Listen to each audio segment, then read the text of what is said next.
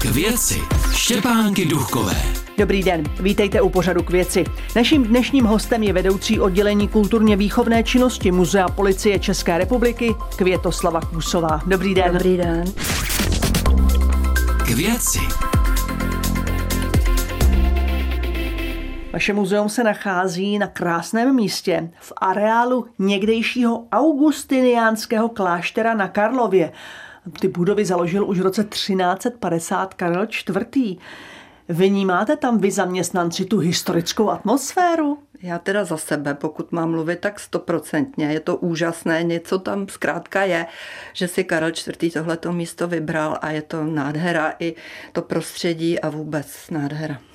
Ano, na, jenom kdyby někdo nevěděl, je to hned na začátku Nuselského, Nuselského mostu. Je to takové zapomenuté, dá se říct, místo klidné, ač vedle běží teda dvě, dva, dva proudy magistrály, tak máme v zahradě třeba i žlůnu, straka pouda, veverky a podobně a je tam nádherně.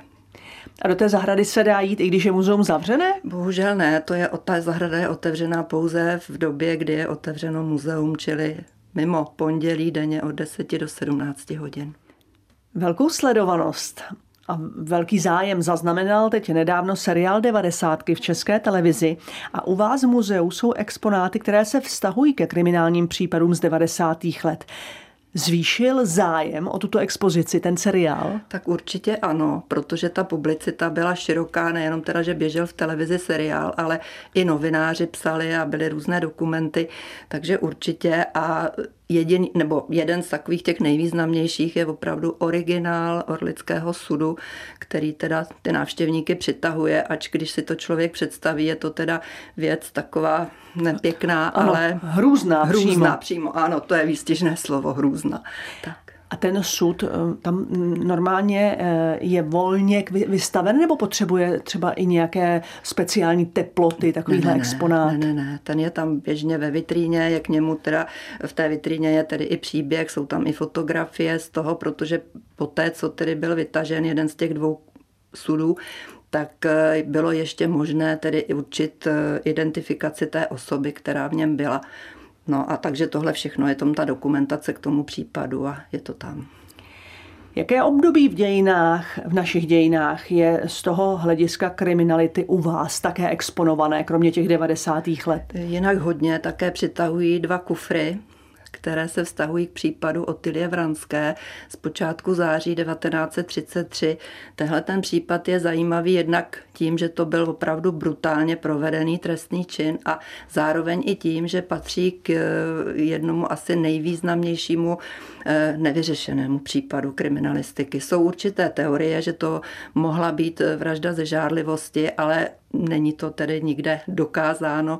Mohly by k tomu přispět srovnávací vzorky D N A, protože i po těch více než osmdesáti letech se podařilo zjistit ze vzorku vlasů, které jsou ve spise Vranské, určit, že oboje ty vlasy byly ženské, ale prostě musel by být srovnávací materiál těch potomků, které podezíráme, dá se říct, ale to je asi těžké z etického hlediska. No. Ano.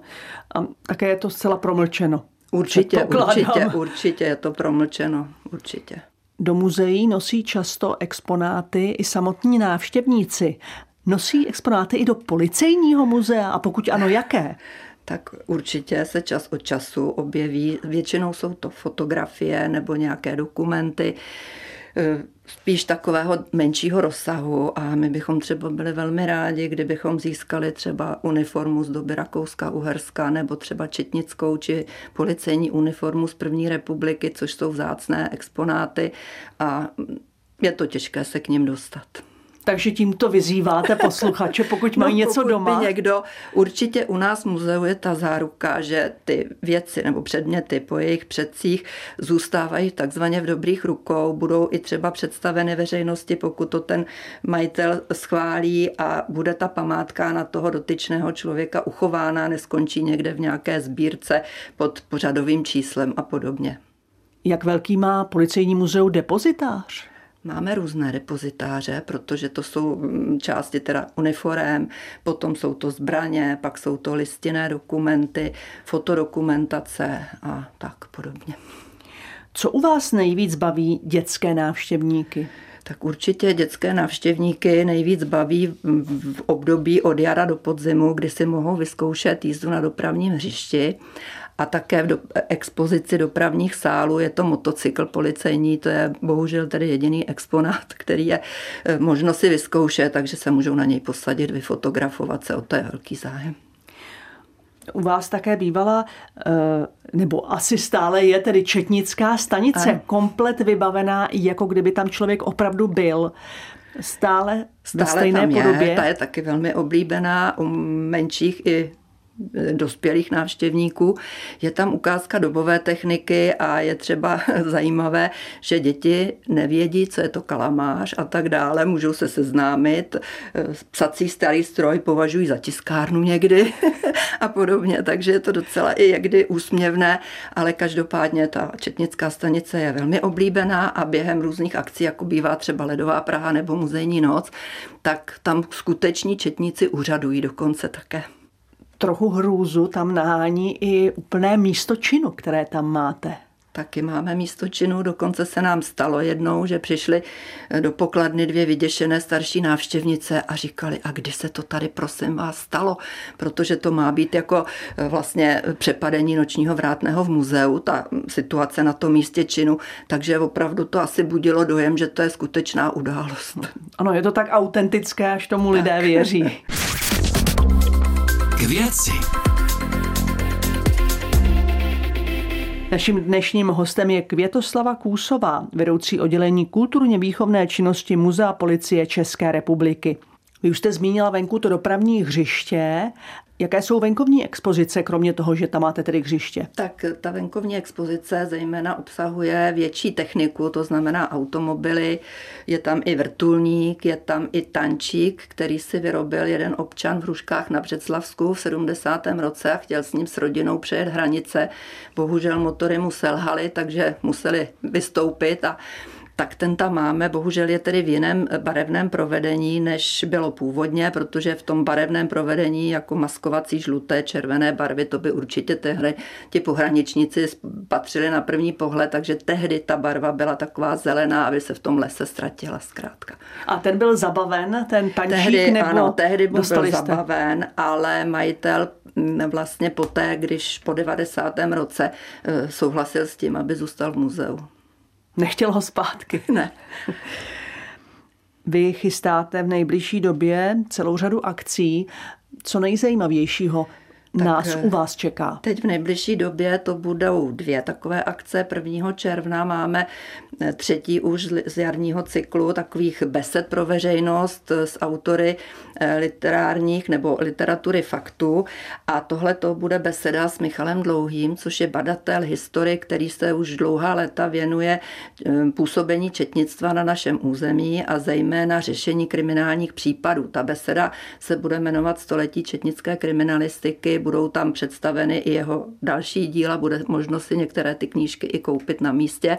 No a jenom abych přiblížila divákům, o jakého autora se jedná, tak vlastně dá se říct, že on je takovým tím duchovním otcem, jak se říká, četnický humorese, které právě vysílá Česká televize v současné době.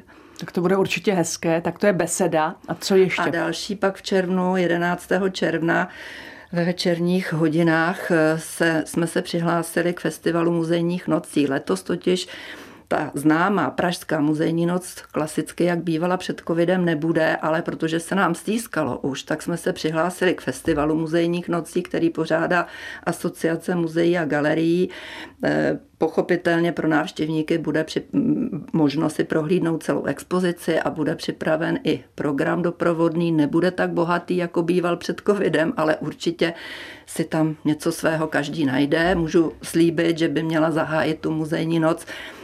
Měl by zahájit soubor hudby Hradní stráže a bude tam k vidění, nebo měl by být je slíbený, slíbená ukázka dvou, tedy koní z oddělení jízdní policie z Prahy a také by tam měla být ukázka techniky, kterou zapůjčí krajské ředitelství policie, třeba ta pojízdná kancelář, která jezdí tedy k dopravním nehodám, aby návštěvníci viděli, jak to funguje a tak budou i třeba poučeni, jak těm dopravním nehodám se bránit a jak se chovat, aby k nim nedocházelo.